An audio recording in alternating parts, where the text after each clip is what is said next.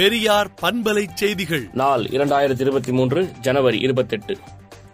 ஈரோடு கிழக்கு இடைத்தேர்தலில் பயன்படுத்தப்பட உள்ள வாக்குப்பதிவு இயந்திரங்கள் தேர்தல் அலுவலரிடம் ஒப்படைக்கப்பட்டது.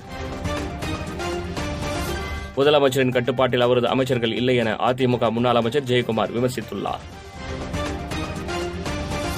பிப்ரவரி ஒன்று மற்றும் இரண்டாம் தேதிகளில் முதலமைச்சர் மு க ஸ்டாலின் வேலூரில் சுற்றுப்பயணம் மேற்கொள்கிறார். ஈரோடு கிழக்கு தொகுதி இடைத்தேர்தலில் பாஜக போட்டியிடவில்லை என்றால் ஓபிஎஸ் தரப்பில் வேட்பாளர் நிச்சயம் களமிறக்கப்படுவார் என்று ஓபிஎஸ் ஆதரவாளர் ஜேசிடி பிரபாகரன் கூறியுள்ளார்.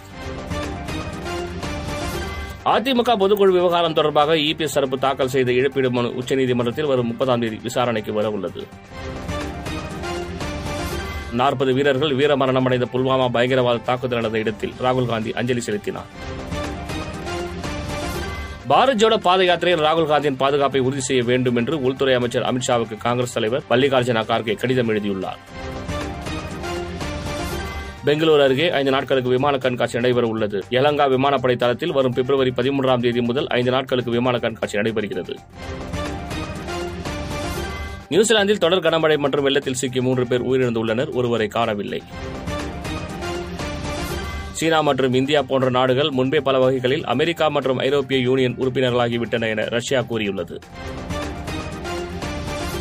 டாலருக்கு நிகரான பாகிஸ்தான் ரூபாய் வரலாறு காணாத வீழ்ச்சியடைந்துள்ளது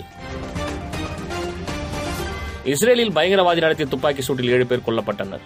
விடுதலை நாளேட்டை விடுதலை டாட் இன் இணையதளத்தில் படியுங்கள். பெரியார் பண்பலை செய்திகளை நாள்தோறும் உங்கள் செல்பேசியிலேயே கேட்பதற்கு எட்டு ஒன்று இரண்டு நான்கு ஒன்று ஐந்து இரண்டு இரண்டு இரண்டு இரண்டு என்ற எண்ணுக்கு பெரியார் எஃப்எம் நியூஸ் என்று வாட்ஸ்அப் மூலம் செய்தி அனுப்புங்கள்.